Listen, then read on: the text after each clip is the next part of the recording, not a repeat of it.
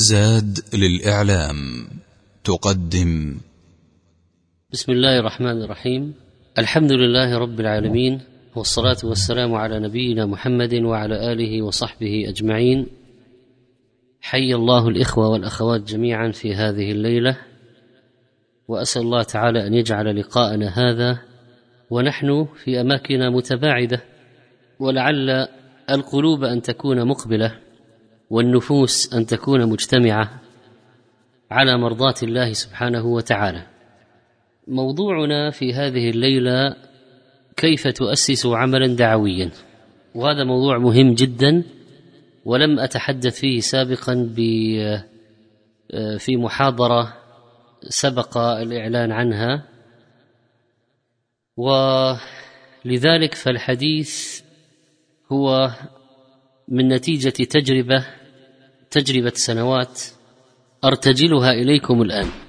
اولا الانطلاق في موضوع تأسيس الأعمال الدعوية هو مبعثه قول الله عز وجل ومن أحسن قولا ممن دعا إلى الله. كنتم خير أمة أخرجت للناس. ذكر سبحانه وتعالى من أسباب الخيرية تدعون إلى الخير. والنبي عليه الصلاة والسلام من وظيفته لما قال الله إنا أرسلناك شاهدا ومبشرا ونذيرا وداعيا إلى الله بإذنه وسراجا منيرا. فأقول أيها الإخوة والأخوات إن موضوع تأسيس الأعمال الدعوية منطلق من الخيرية لهذه الأمة والإصطفاء الذي يدخل فيها مؤسس العمل الدعوي والقائم عليه والمدير له والمتابع والمشرف والمشارك لأنهم يقومون بعمل عظيم في مرضاة الله تعالى. والمسألة اذن فيها خير وأجر كبير. ثانيا فيها استلهام لخطوات النبي صلى الله عليه وسلم فإنه اسس أعظم مجتمع مسلم في العالم. أسس في مكة وأسس في المدينة. النبي عليه الصلاة والسلام كان يعمل في قضية التأسيس فالكلام في التأسيس هو كلام عن مسألة فيها اقتداء. فإذا لاحظوا أيها الإخوة والأخوات اولا القضية قضية يعني خيرية وقضية أجر وامتثال أمر الله في الدعوة. ثانيا فيها اقتداء بالنبي عليه الصلاة والسلام الذي أسس هذه الدعوة في مكة ثم في المدينة. ثالثا الأعمال المؤسسية أعمال لها طبيعة الاستمرارية وهي مشابهة للوقف من جهة أن العمل الدعوي إذا أسس واستمر فإن أجره يستمر باستمراره. وحتى لو مات صاحبه فأكمل الطريق بعده آخرون فلا شك أن هذا سيكون استمرارا وسينال المؤسس من أجر الاستمرار ولو كان في قبره. أليس هو الذي ابتدأه؟ تأسيس العمل الدعوي فيه أيضا باب أجر رابع من جهة أنه تعاون على البر والتقوى. لأن العمل الدعوي غالبا يضم مجموعة من المشاركين أو من المشاركات وليس عملا فرديا. فهو إتاحة مجال الآخرين للعمل وإعطاء فرص لمن ليس عنده فكرة أن ينضم لمن عنده فكرة أو ليس عنده منشأة أن ينضم لمن عنده منشأة أو ليس عنده مال أن ينضم لمن عنده مال أو ليس عنده خطة أن ينضم لمن عنده خطة. فإذا تأسيس العمل الدعوي فيه استيعاب للآخرين وفيه فتح مجالات للبذل للآخرين وهذا الذي فعله النبي عليه الصلاة والسلام عندما أقام مشروعات أو أقام أعمالا فيها استيعاب لطاقات الأشخاص. هذا بشعره وهذا بخطابته وإلقائه وهذا بتعلمه للغات وهذا بصوته الحسن وأذانه وهذا بقيادته للجيوش وعسكريته وهذا بحسن إدارته آه، للأمور ورئاسته وهذا بعلمه وقدرته على الفتيا أو التعليم وهذا بقدوته وتربيته وهكذا. اذا هو لقول هو امتثال لقول الله وتعاونوا على البر والتقوى. اذا أيها الإخوة والأخوات الآن استخرجنا تقريبا خمسة أشياء في قضية العنوان. اولا الأجر الذي في الدعوة ثانيا آه، الاستمرار والمعنى الوقفي وثالثا الاقتداء بالنبي صلى الله عليه وسلم في موضوع التأسيس ورابعا آه، موضوع التعاون على البر والتقوى وإتاحة الفرصة لأصحاب الطاقات للانضمام والعمل لأنه ليس كل الناس تؤسس وليس كل الناس عندها قدرة على التخطيط. ننتقل الآن للخطوات العملية. كيف تؤسس عملا دعويا؟ اولا التذكير بالشيء الذي يعرفه الجميع وهو الإخلاص لله تعالى. الإخلاص هو القاعدة الأساسية للبناء، كيف تؤسس عملا دعويا؟ قال الله تعالى: أفمن أسس بنيانه على تقوى من الله ورضوان خير. أمن أسس بنيانه على شفا جرف هار. على هؤلاء الذين يؤسسون على الإخلاص يؤسسون على تقوى من الله ورضوان. والذي يؤسس على شفا جرف هار فينهار به في نار جهنم على الرياء والسمعة وعلى البدعة وعلى الجهل فإذا نحتاج قاعدة الإخلاص لله. ما هو ضروري اسمك يظهر ما هو ضروري اسمك يظهر ما هو ضروري اسمك يعرف.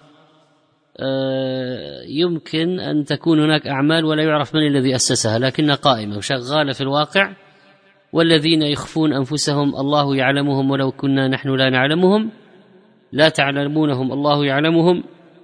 وهذا حسبهم أن ربهم عليم بهم ويأجرهم على ذلك.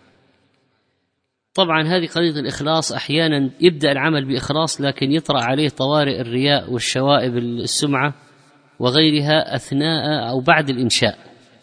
وقد يغتر صاحبه فيعجب بعمله ويقول أنا ما كنت أتوقع أني أنشئ غرفة يصير فيها 600 واحد وأنا ما كنت أتوقع أني أعمل موقع وينضم إليه عشر ألاف واحد وأنا ما كنت أتوقع إني أسوي قائمة بريدية ويجيني مئة ألف واحد وأنا ما كنت أتوقع.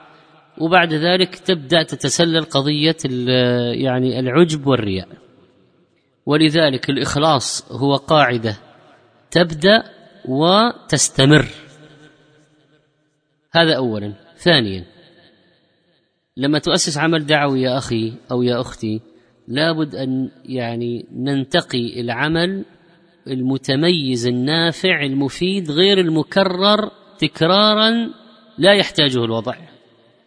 لأن قضية الابتكار أو الإبداع هو صح شيء جميل وطيب لكن ترى ما هو معناها أن نخرج عن آه، مثلا إطار المشروعية. يعني أنا أعطيكم على سبيل المثال يعني أوضح قصدي بمثال. سمعت الآن أنه في بعض المدن بدأ بعض الناس يقول الخطباء ليش ما نحط بروجيكتر أو ليش ما نحط شاشة وأبغى multimedia أثناء الخطبة وأبغى مؤثرات صوتية وأبغى أعرض مقطع فيديو مقطع يوتيوب أثناء الخطبة؟ طبعا هذه مصيبة. ليش؟ لأن إحنا الآن يعني دخلنا في قضية البدعة والتغيير وخلص يعني ستصبح خطبه الجمعة ممكن تصبح بعد ذلك حاجة أخرى يعني. وترى بعض الناس عندهم الاستعداد هذا للانفتاح غير الشرعي غير المشروع. وبعضهم بدأ الخطبة وجاب أشياء يعني عجيبة. واتحد المسلم وصار كذا وصار كذا كلام كلام كلام كثير. ثم قال وأفقت من منامي.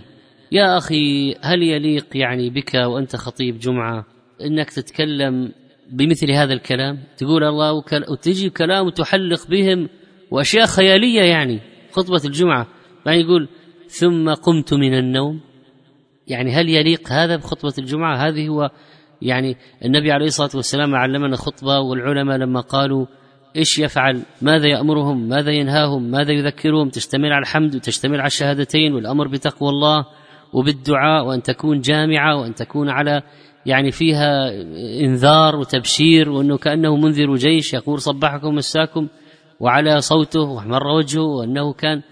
هل هذه الجدية في الخطبة يعني خطبة الجمعة واضح انها قضيه جادة هل تسمح بمسألة أنك تتكلم بخيالات ثم تقول وأفقت من النوم؟ والآن هذا الباب إذا انفتح سبحان الله العظيم ستكون يعني أشياء من الشرع والدين تدخل في قضية الهوى وقضية البدع والمحدثات. اذا أنا أقول يعني ينبغي إنه لما نتكلم عن مسألة الإبداع والتميز في العمل الدعوي الذي ننشئه لا بد أن يكون العمل مشروعا وأن مو معنى الإبداع والتميز أن نخرج عن السنة إلى البدعة والمشاريع طبعا بعضها مكررة يعني واحد مثلا غرفة ينشئ غرفة ثانية. طيب ما هي الحاجة لغرفة أخرى مثلا؟ قد تقول نكثر الخير ويكون فعلا هناك حاجة.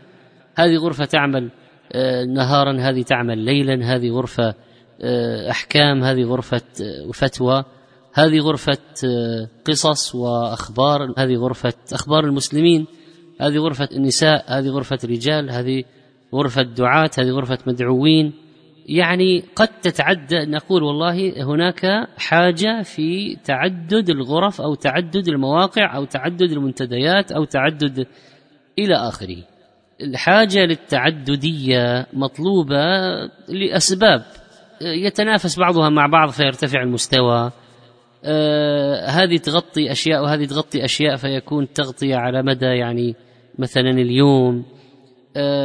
تنوع في المجالات موضوعات يعني مختلفة آه قضية آه يعني تعدد المواقع فيها نوعا ما جانب الاحتياط والسلامة. والله إذا توقف هذا استمر هذا مثلا.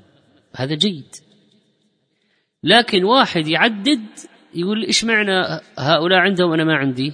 يعني خلاص دخلنا في قضية الآن الغيرة والحسد وقضية التنافس آه، في الدنيا ولذلك العلماء لما تكلموا على بناء مسجد آخر بجانب المسجد الموجود قالوا إذا كان يفرق الجماعة وما له داعي والمسجد الأول يستوعبهم فالثاني يمنع وإذا بني يهدم لأنه مسجد ضرار بناء مسجد جنب مسجد لتقسيم الجماعة وسحب نصفهم وما له فائدة إلا قضية التنافس أو المباهاة هذا مسجد ضرار. لكن عندما تكون هناك حاجة نقول نعم للتكرار. طيب. وما يشترط جمع كل الأعمال الدعوية المنشأة؟ ما يشترط. قد يكون من المصلحه أن تجمع وقد لا يكون من المصلحه أن تجمع. طيب. إذا قلنا الأولى الإخلاص. كيف تؤسس عملا دعويا؟ اولا الإخلاص. ثانيا حسن الاختيار. حسن الاختيار لهذا العمل الدعوي. طيب حسن الاختيار يقوم على ماذا؟ إيش المعايير؟ واحد الأنفع.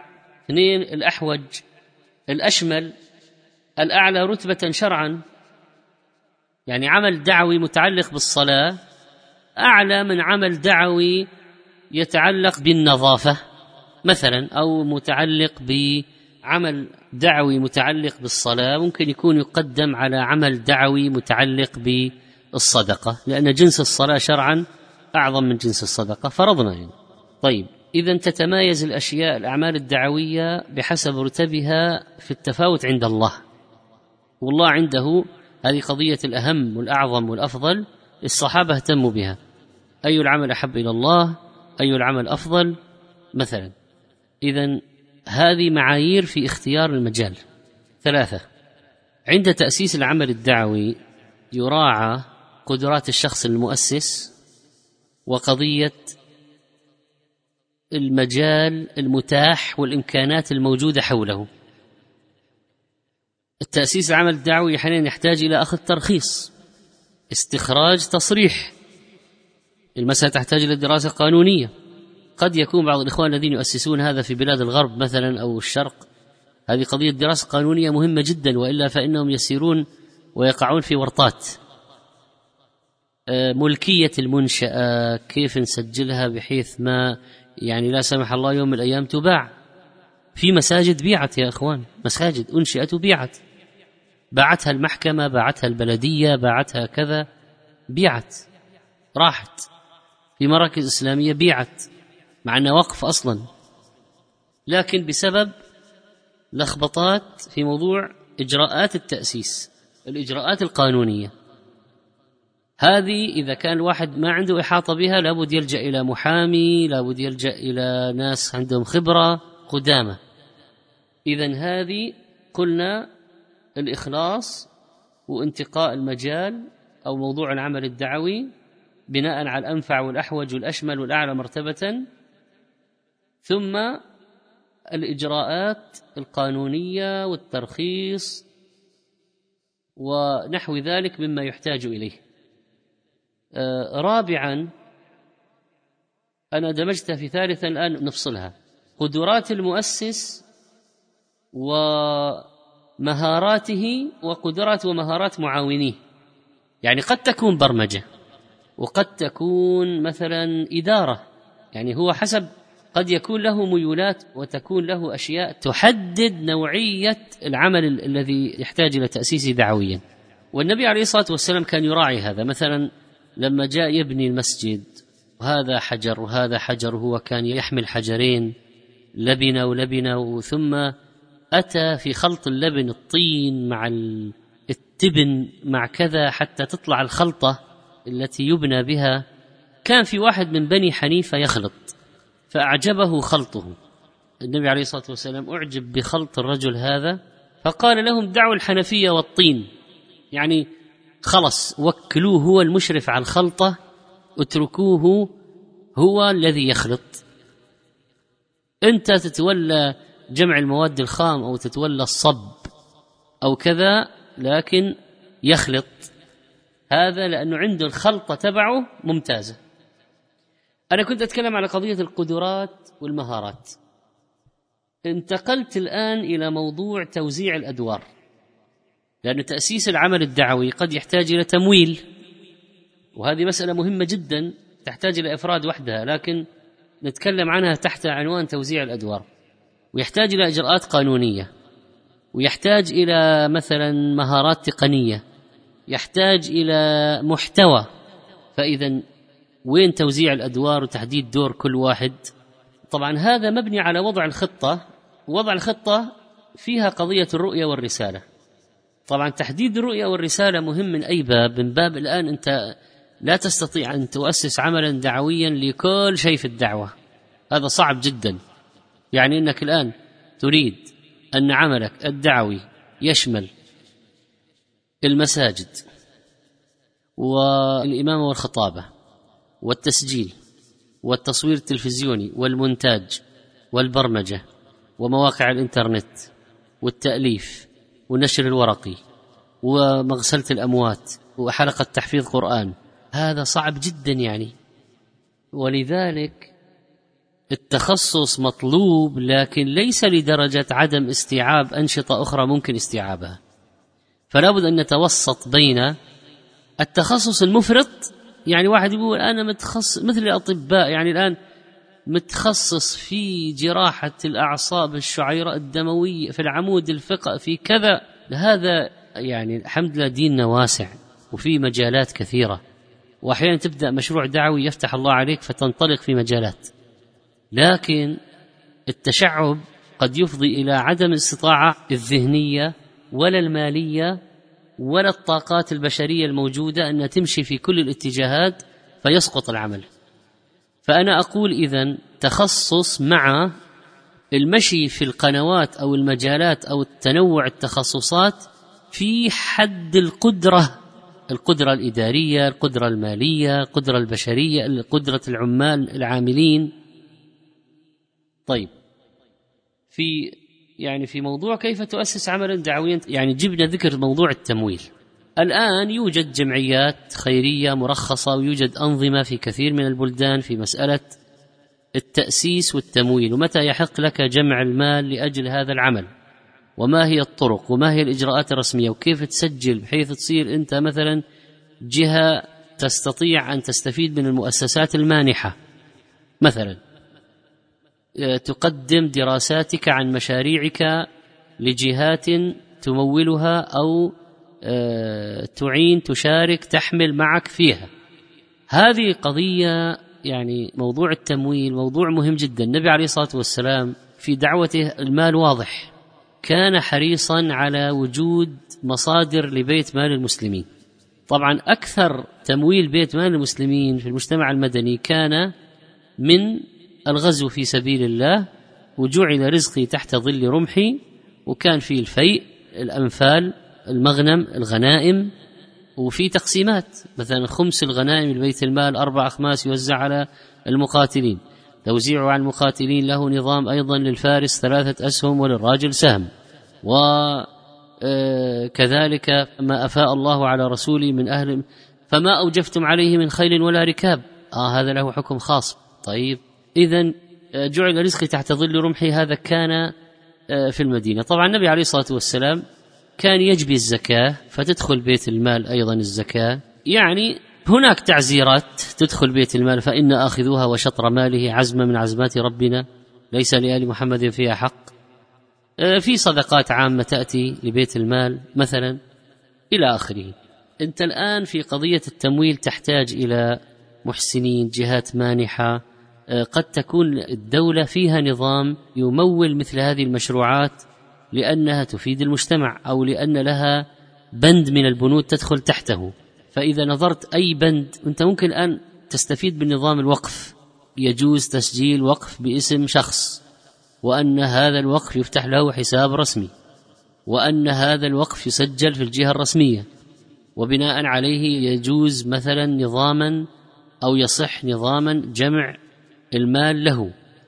دراستك لنظام الوقف ستجعل مثلا آفاق آه، تمويل المشروع تختلف.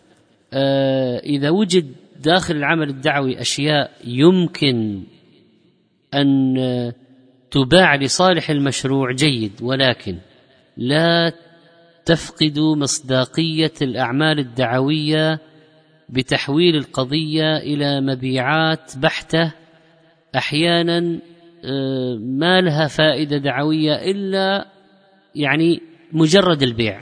يعني بعض مشايخنا مثلا بعض مشايخنا كان لهم ملاحظات على قضية تمويل آه، مثلا بعض المشاريع الخيرية أو التحفيظ القرآن أو المراكز إلى آخره بأطباق الخيرية. فيقولون يعني قضية الأطباق الخيرية يصير هذا المتبرع ما هو متبرع في الحقيقة وتفسدون نوايا الناس. فهذا يشتري الطبق هذا لأنه عجبه. واشتهاه وياكله وفي جزء منها صدقة. يعني أدخلنا الشوائب على الناس. خلاص قولوا لهم من أراد أن يتصدق الموضوع الفلاني يتصدق. أما تقول والله هذا الطبق الخيري شوف أنت يعني إيش يعجبك من أكلة اشتريها إذا كان تباع في السوق بعشرة يعني نبغى نحطها 15 على أساس خمسة منها. دخلنا شائبة الأكل ومحبة الطعام وشهوة الطعام في الموضوع. اجعلوها صدقة نقية خالصة بدون إدخال الشوائب في نفوس الناس. يعني هذه من ملاحظات بعض مشايخنا على قضية الطبق الخيري والطبق الخيري. على أي حال آه، هناك يعني هذه كانت نبحة على مسألة التمويل العمل الدعوي أو تأسيس العمل الدعوي. أنا وجدت يا أخوان ويا أخوات أن تأسيس الأعمال الدعوية من المتبرعين بأوقاتهم وجهودهم يعني سبحان الله العظيم أكثر بركة. وأنا أقول صحة التأسيس أو البداية تقود إلى نتائج عظيمة. وأحيانا يعني أنت جرب هذا تجد إنه المشروع الذي أسسه ثلاثة أربعة خمسة آه، متكاتفين متعاونين متبرعين بأوقاتهم ما ياخذون رواتب أن بركته أعظم من لما توسع المشروع وجبنا موظفين وصار في رواتب وحطينا بند الأجور والمكافآت وكذا. يعني دخلت قضية المادة. طبعا نحن نعرف أن الأعمال الدعوية تحتاج إلى تفرغ وممكن يبدأ العمل بتبرع أشخاص لكن بعد ذلك يكبر ويحتاج إلى من يتفرغ له والمتبرعون لا يستطيعون الحمل هذا الثقل كله. ويحتاجون من يعينهم برواتب. ما في مانع طبعا ما في مانع. لكن لما يكثر المتبرعون في العمل العمل يزداد بركة. العمل يزداد بركة. يعني أذكر لكم عندما أسسنا موقع الإسلام سؤال وجواب في عام 1417 للهجرة أو 1996 ميلادي. يعني قبل أكثر من 15 سنة. ما كان في إنترنت لدينا يعني سمعت عن شيء اسمه الإنترنت. سألت بعض الناس معنا في المسجد قالوا هذا ما يعرف فيه إلا موظفين في أرامكو. من اللي يأتي لنا بهم؟ قال هذا أنا أجيب واحد أعرفه أنا كذا هذا الشركة ستعمل موقعا لها قبل أن تنشئ موقعا. وأنها استقدمت ناس لعمل موقع لها. نأتي بهم اجتمعنا في المسجد. طيب إيش تعرف يا أخي؟ نعم برمجة المواقع نعم. إيش اللغة اللي تبرمج فيها؟ قال هذه لغة كذا Perl script Perl Perl language عاد الآن طبعا وبعد ذلك اسمع دخلنا في لغات أخرى وال PHP ودخلنا لكن أول ما أنشئ أنا أذكر الموقع هذا كان برمجة بطريقة ال Perl script اللي برمج الموقع رجل كان متطوعا أخ كان في أمريكا وجاء للسعودية لأجل إنشاء موقع شركة الزيت. الرجل يعني رحمه الله هذا أسس برمج لنا الموقع قلت له هل تستطيع أن تعمل ملفات؟ تفتح مثلا الصلاة تفتح مثلا فقه عقيدة أخلاق آداب تاريخ سيرة مرأة نعم أيوة. قلت تفتح المجلد الفقه وتحصل صلاة زكاة صيام. تفتح مجلد صلاة تحصل شروط أركان واجبات. تفتح مثلا آه، مجلد السنن والمستحبات الصلاة. تجد فيها أو تجد مثلا في الواجبات التشهد. تفتح التشهد تجد ألفاظه. حكمه تحريك الأصبع فيه معاني. قال أيوه ممكن نعملها بهذه الطريقة. ذهب واجتهد وعملها وقال أبغى أسبوعين بعد عشر أيام كان الموقع جاهز مجلدات فارغة آه، بالطريقة الشجرية. فيها بحث. كان في أخ يدرس الإمارات قال أنا أسوي الواجهة وأصممها. الآن كان ال web design يعني توه الآن في البداية. طيب في أخ آخر كان مترجم قال أنا أترجم لأنه ما في إنترنت بالعربي. فتحنا الموقع باللغة الإنجليزية. أول ما فتحناه بالإنجليزي ما في عربي. العربي أدخل فيما بعد. آه، صار فريق العمل خمسة. آه، الأخ المبرمج رحمه الله صار له حادث سيارة بعد ذلك وتوفي وأرجو أن يكون هذا يعني برمجة هذا الموقع الذي انطلق من الصدقات الجارية له في قبره. والأخ المصمم الواجهة آه، ال web designer والأخ المترجم وانضم بعد ذلك مبرمج آخر ومحدثكم. يعني كنا خمسة في تأسيس موقع الإسلام سؤال وجواب في عام 1996 لما بدأ الموقع مثل التجار كيف واحد يبدأ برأس مال مثلا كذا وثم يمشي؟ كان عندنا كتيب اسمه آه، مسائل يعني ماذا تفعل في الحالات الآتية؟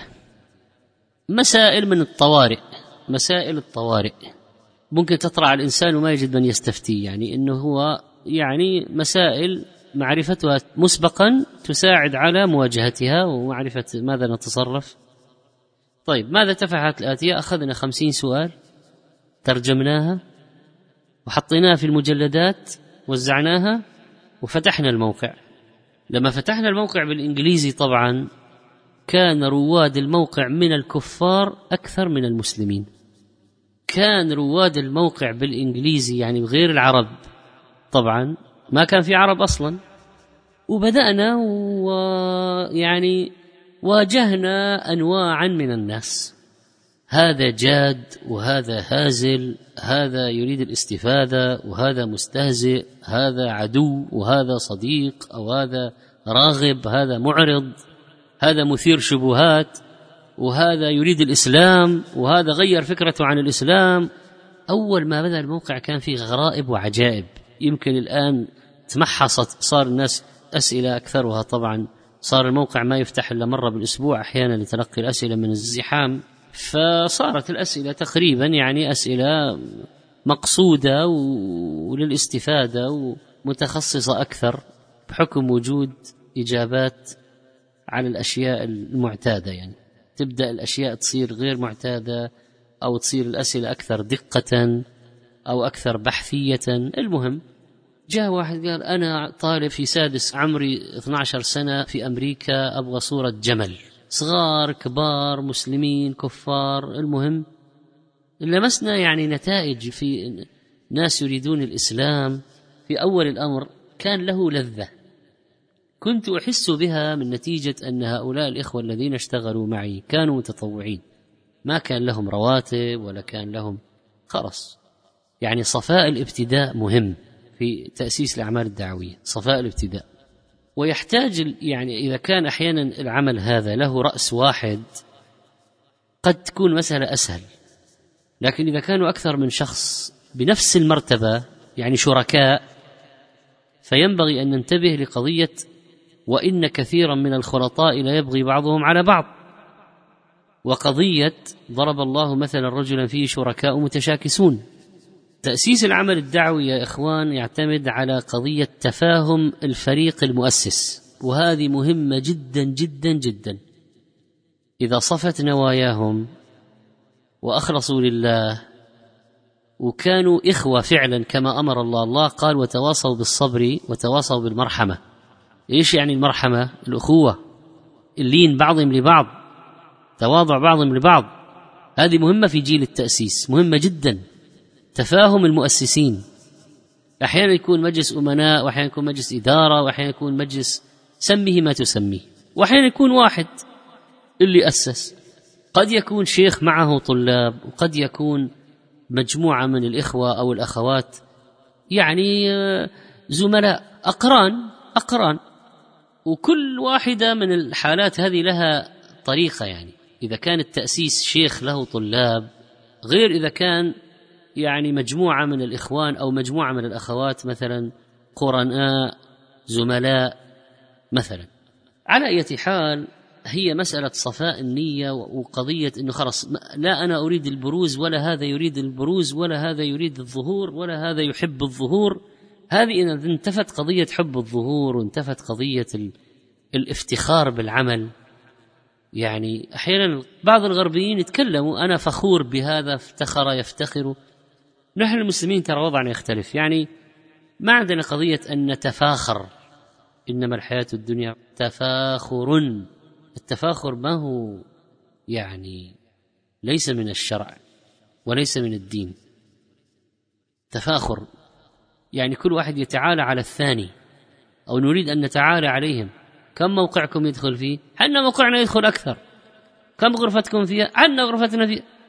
يعني قضية هذه التفاخر. يا أخي سبحان الله رب يمكن غرفة ما يدخل فيها إلا عشرة لكن إخلاص صاحبها عند الله أجر أكثر من غرفة يدخلها ألف.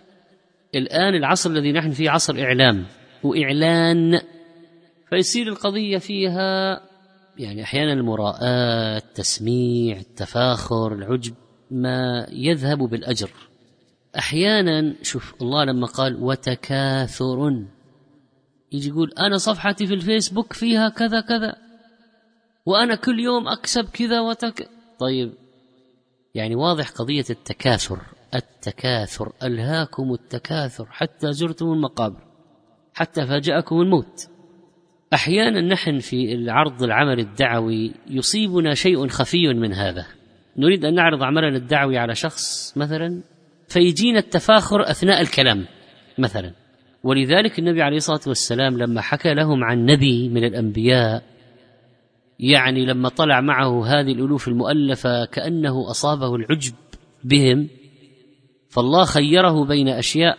المهم اختار الموت فمات من جيشه من مات يعني كانت تربية من الله. لذلك النبي أنه قبض أرواح أعداد هائلة ممن معه لما صار اعتماده أو دخل في نفسه شيء من ولذلك النبي عليه الصلاة والسلام كان يقول اللهم بك أصول وبك أجول. إيش يعني بك أصول وبك أجول؟ راح معه عشر آلاف في فتح مكة. ما كان يعني اغتر بهذا بل دخل مكة متواضعا يعني تكاد جبهته أن تمس عنق راحلته من طأطأ رأسه ما دخل دخول الجبارين. ما دخل دخول الجبارين.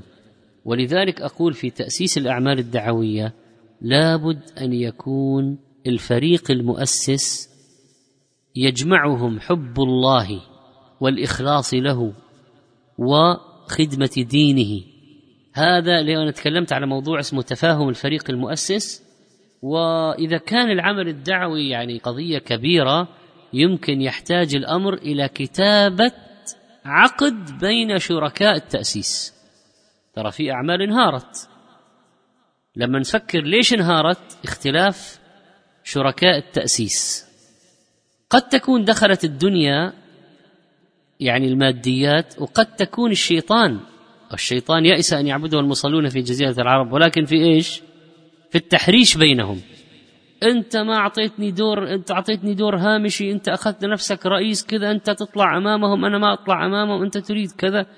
أنت تبغى تطلع أنك الممثل لهذا العمل وأنا ما تخلي لي تصير تحريش. سبحان الله التحريش بينهم. ولذلك لابد أن نبعد هذه الشخصانية واللي يسموها أحيانا النرجسيه يعني تضخيم الذات إنه يصير الواحد كل واحد يريد أن المشكلة أحيانا الادعاءات.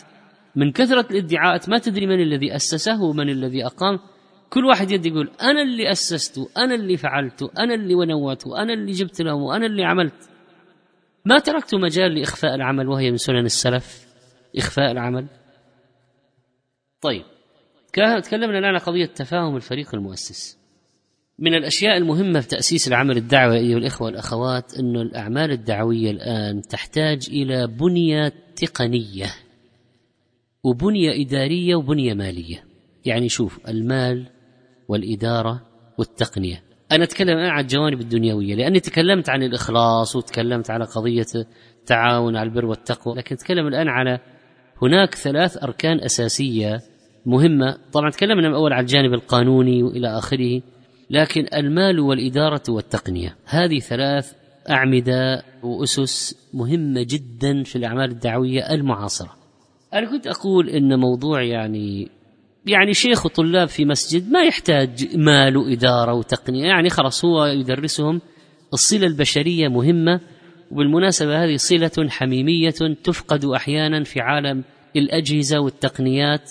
ليس الطلاب أمام الشيخ يسمعون منه ويتأثرون بكلامه ويقتدون به آه، ويرون يعني ماذا يصنع. وأحمد بن حنبل في مجلس 12 ألف ثمانية آلاف يأتون للأدب وتعلم الأدب وتعلم السمت حسن السمت وتعلم وتعلم. قضية يعني هذه الأعمال التي كانت في الأوقات الماضية ما كانت تحتاج إلى أموال وتقنيات وإدارة يعني جوانب تخصصية. خلاص قد يكون الشيخ أو المسؤول عنده حنكة وحكمة تكفي في الإدارة. وانتهينا. قضية الأموال شيء بسيط يعني. الآن تعقدت الأمور. ودخلنا في عالم من التنافس مع آه، يعني آه، شياطين الإنس الذين قنوات مواقع يعني أشياء. لو أردنا أن نصل إلى الناس الآن الوصول للأعمال الدعوية إذا كان كيف تؤسس عملا دعويا؟ العمل الدعوي كلمة دعوي معناها الوصول إلى الناس. قضية الوصول إلى الناس الآن تحتاج إلى تقنيات. كيف تصل الناس؟ يعني أنت في المسجد تخاطب كم؟ مئة؟ مئتين؟ في خطبة الجمعة تخاطب ألف؟ ألفين؟ التقنيات الآن قضية القنوات وقضية المواقع أنت تتكلم الآن عن ملايين.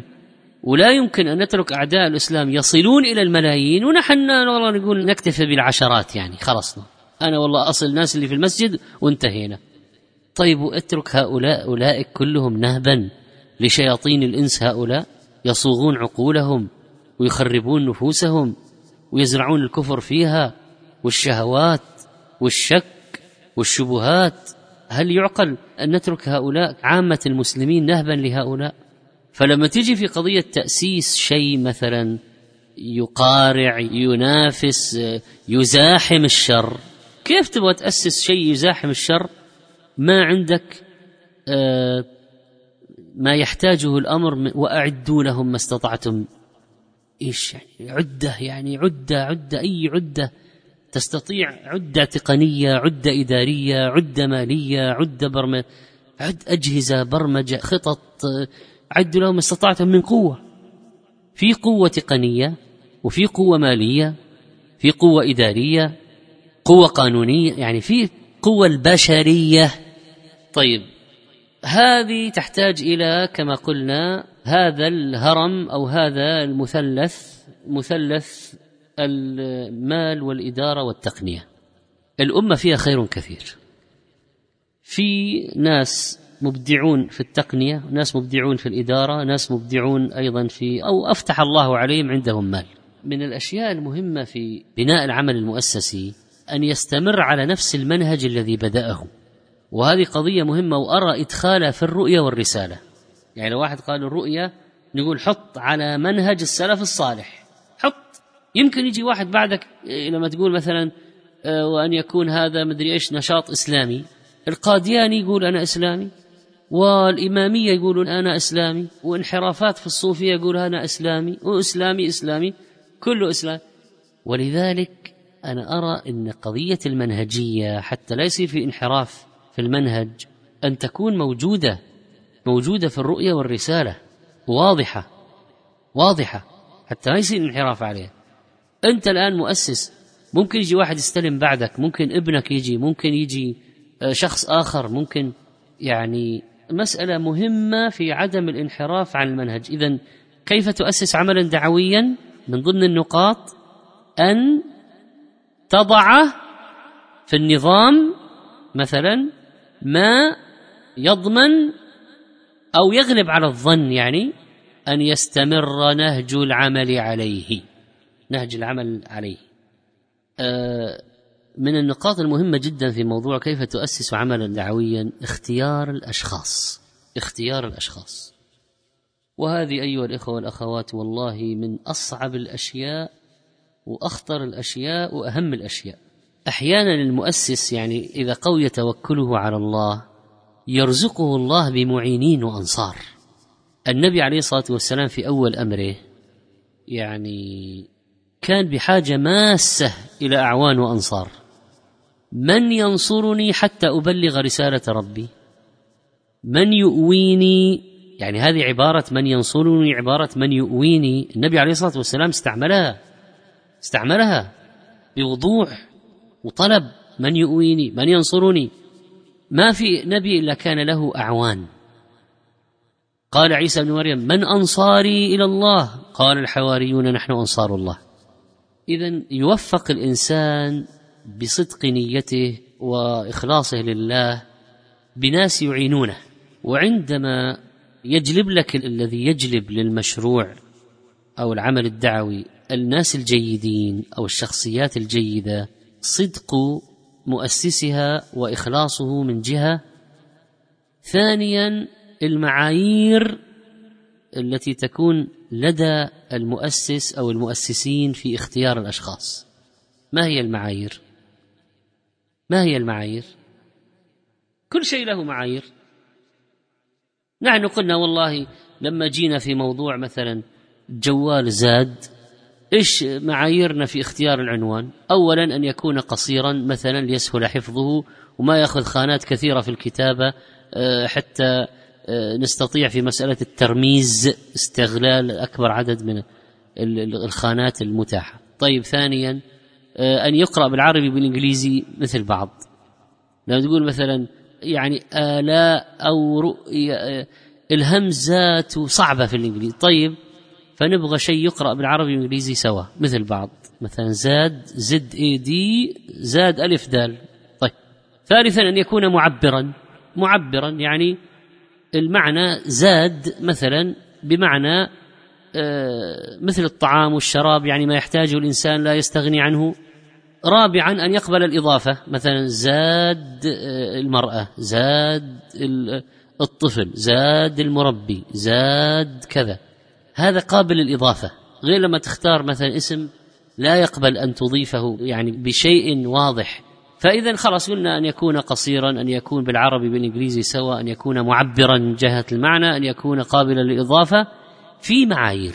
أنت الآن لما تبغى تختار أشخاص في العمل المؤسسي الدعوي في معايير. مثلا إذا قلت والله أنا أبغى واحد متدين معناها أنت هل تريد فعلا كل الأشخاص يعني هل ستقبل بمكان ما في الموقع العمل هذا بناس مثلا عندهم نقص في التدين؟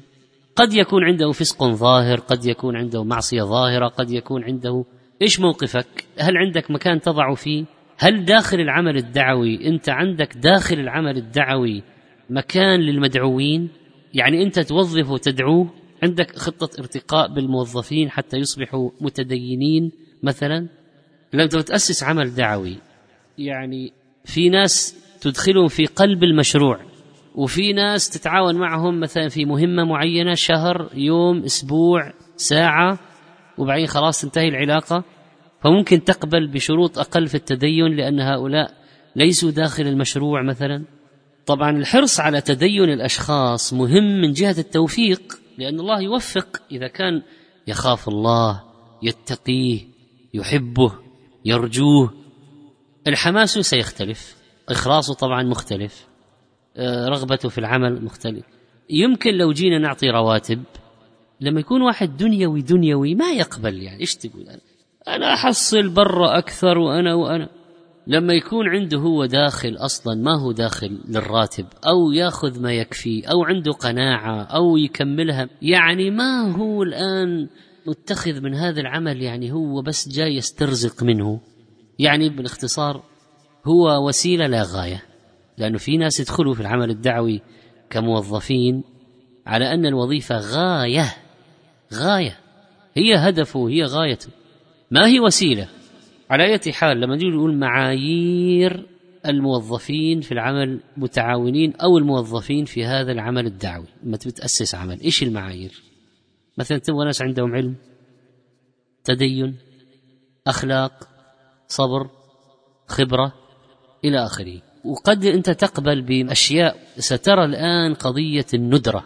الندرة يا إخوان هذه مشكلة كبيرة مساله الندرة. وكل ما زدت شروطا كل ما صارت أندر وأندر. يعني إذا كان في عهد عمر لما كان في صحابة كثيرون يقول اللهم إني أشكو إليك من جلد الفاجر وعجز الثقة. يعني إذا عمر في وقت عمر في وقت عمر اللي هو يعني وقت عافية الأمة وقوة الأمة وكثرة الصحابة وكثرة التابعين إذا كان هذا يقول اللهم إني أشكو إليك من جلد الفاجر وعجز الثقة. إيش نقول نحن اليوم؟ إيش نقول نحن اليوم؟ المعايير في الاختيار مهمة المقابلات الشخصية مهمة. لأنه أحيانا تيجي تقول أعطوني السيرة الذاتية. يلا طيب هاتوا السيرة الذاتية. بعض السير الذاتية لما تقرأها تقول هذا ابن تيمية إلا شوي وإذا قابلته أن تسمع بالمعيد خير من أن تراه. فإذا لا الجمع بين قضية السيرة الذاتية والمقابلة الشخصية. طيب والسؤال عن الشخص؟ السؤال عن الشخص. شوف قضية التزكية ومن يشهد لك وأقيموا الشهادة لله وشهادة الزور ومين اللي زكاك؟ وما تزكي من لا تعلم وما شهدنا إلا بما علمنا. ترى هذه أشياء لها مكانة كبيرة في الدين. يعني قضية الشهادة إذا راجعنا القرآن والسنة ترى فيها الشهادة اقيموا الشهادة لله والتزكيه أنك تزكي واحد. طيب من يشهد له؟ ومن زكاه؟ ومن يعرفه؟ وين اشتغل من قبل؟ وإيش كان وضعه في العمل؟ وإيش تاريخ هذا الإنسان؟ هذه قضايا مهمة هي متعبة في البحث لكن التعب هذا يسوى. يسوى. هذه مسألة يعني اختيار الأشخاص وأهمية اختيار الأشخاص في تأسيس العمل الدعوي والأشخاص هم الذين يأتون لك بكل شيء بعد الله. إدارة تقنية مال علم آه، حماس خطط مهام إنفاذ مهام وهكذا. أنا أنصح الإخوة والأخوات في تأسيس الأعمال الدعوية أن لا يغرقوا في الجوانب الإدارية. لأنه أحيانا يقول والله كلفنا تأسيس هذا نظام العمل حطينا نظام شركة مختصة سوت لنا نظام العمل من حوالي ألف ورقة وجبنا هذه الملازم ومدري إيش. هل أنت تحتاج كل هذا في البداية؟ هل أنت تحتاج كل هذا؟ يعني الطيب أنك تذهب إلى بيوت الخبرة كما يسمونها. لكن هل تحتاج كل هذا؟ أنت تحتاج الآن يمكن تحتاج بعد ثلاث سنوات هذا الكلام. وينبغي أن تعد نفسك لهذه المرحلة في التوسع لأنه عندنا قضية التأسيس وقضية التوسع. الآن إحنا ما نتكلم الآن كيف تتوسع في العمل الدعوي نتكلم كيف تؤسس مرحلة التأسيس. سبق أن أشرت إلى مسألة مهمة وهي قضية كتابة الشروط كتابة العقود كتابة الميزات كتابة الحقوق. هذه كلمة مهمة جدا جدا يا أخوان. الحقوق. ما هو حقك على المؤسسة وما حق المؤسسة عليك؟ طبعا بعض الأعمال الدعوية يجي فيها ناس مركزيين جدا. هو هو كل شيء. لو مرض لو غاب وقف كل شيء. وإذا هو حاضر العمل شغال. ولذلك نأتي إلى قضية مهمة جدا وهي إعداد الصف الثاني. ننظر الآن في قادة الفتح الإسلامي. يعني مثلا خلينا نقول طارق بن زياد وموسى بن نصير. صلاح الدين الأيوبي وأسد الدين شيركوه أو عماد الدين. طيب محمد بن قاسم الثقفي يعني نجد أن القادة كانوا تلاميذ قادة قبلهم. والعلماء كانوا تلاميذ علماء قبلهم.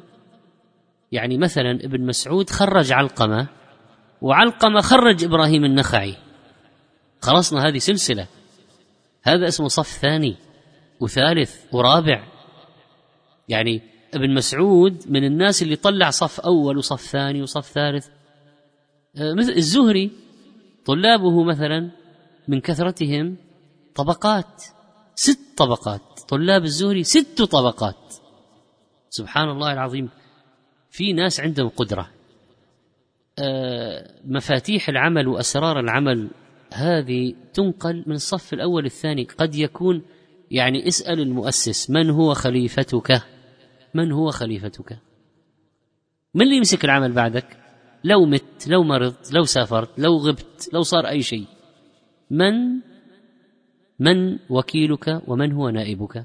هذه مهمة جدا في قضية التأسيس لأن ما الفائدة أن نؤسس شيء مركزي بعد واحد يموت ينتهي؟ خلاص. لكن يا إخوان المؤسس يبقى يلعب دور مهم جدا أو يقوم بدور مهم جدا حتى لو نقل بعض مسؤولياته إلى نواب وخلفاء وأعوان واليد اليمنى لكن وجوده مهم ما يجي يقول والله أنا خلاص نقلت الصحابة لما فكروا الأنصار قالوا يا رسول الله يعني الآن بعد ما فتح الله عليك يعني الآن لو أقمنا في أهلينا وأموالنا وزروعنا. وهذه كانت أشجار أهملناها والثمار. فنزل قول الله ولا تلقوا بأيديكم من التهلكة. يعني لابد من الاستمرار في العمل. ما في شيء اسمه.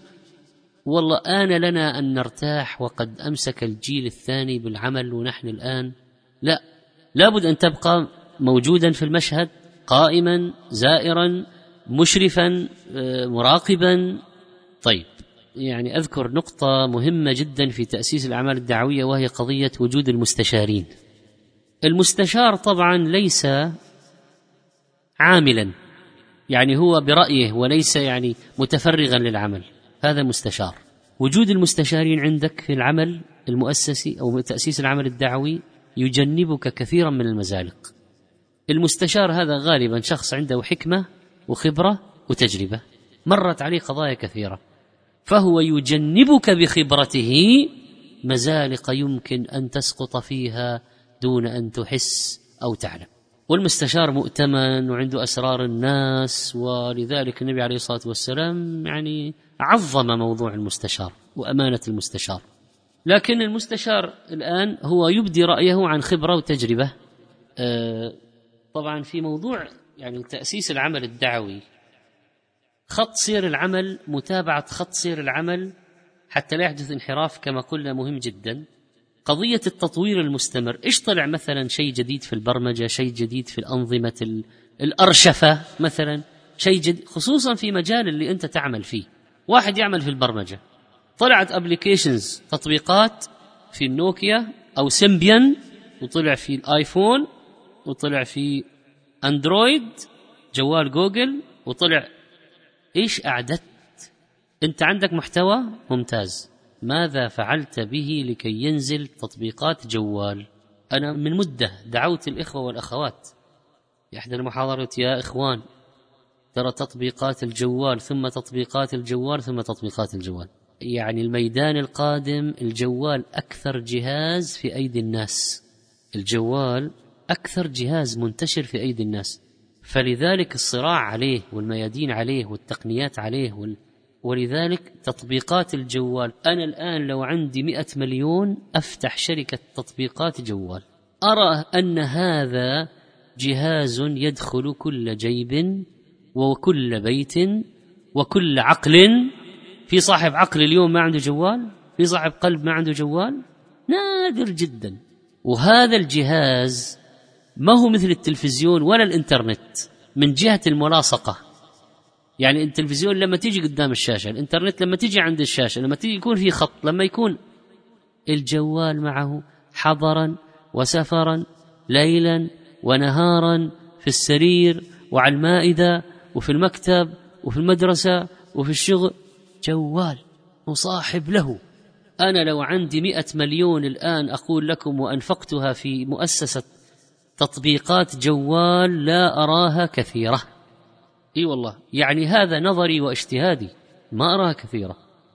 ما أرى أني أهدرت أموال في هذا. من قناعتي وشعوري بالحاجة الماسة إلى إدخال الإسلام في الجوالات عبر التطبيقات. والتطبيقات لها مزايا. ما هي متعلقة بشركة اتصال معينة ولا تتعلق بكذا في لها في أشياء يعني في لها يعني هذه مسألة لها ما بعدها. على أي حال كنت أتكلم على موضوع التطوير. موضوع التطوير. آه، موضوع الدراسة الشرعية للمستجدات. يحدث أثناء تأسيس الأعمال الدعوية نحتاج شيء شرعي. بحث مسألة شرعية. تجينا قضية ترى استفتوا. استفتوا أهل العلم. لا تمررها. لا تقول بعدين. لا تقول لا من الآن. خذ أي مسألة مثلا هل يجوز ناخذ زكاة في تأسيس عمل دعوي سؤال هل يجوز ناخذ زكاة في تأسيس عمل دعوي؟ احسموها من الأول وابحثوها واستفتوا عنها الثقات من أهل العلم استفتوا هل يجوز يعني استخدام الزكاة في الأعمال الدعوية؟ ما هو ناخذ بعدين نتورط إنه الله طلع الراجح إنه ما يجوز كيف راح نسوي الآن؟ ماذا سنفعل الآن؟ يعني قضية الزكاة مثلا أنا ضربتها مثال على أنه ينبغي أن نستفتي عن الموضوعات الثقات. من هو الشيخ اللي يقول يجوز نروح نسأله؟ لا نسأل الثقة ونرضى بما قال.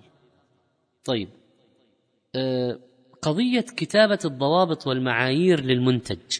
مثلا الآن كيف تؤسس عملا دعويا؟ ماذا سننتج في العمل الدعوي؟ موقع كتب سيديات برامج؟ إيش راح ننتج في العمل الدعوي؟ هذا له يعني معايير. يعني مثلا مثلا لما جينا على موقع الإسلام سؤال وجواب طيب أو مثلا رسائل جوال زاد أو مثلا أي شيء ما هو معيار الجواب؟ والله نقول لابد يكون الجواب تبع السؤال معتمد على القرآن والسنة. يا آيات وأحاديث. طب إذا كانت آية راح تقول رقم الآية واسم السورة. وإذا كان حديث لازم ننقل من مثلا منهج التخريج طبعا معتمدة.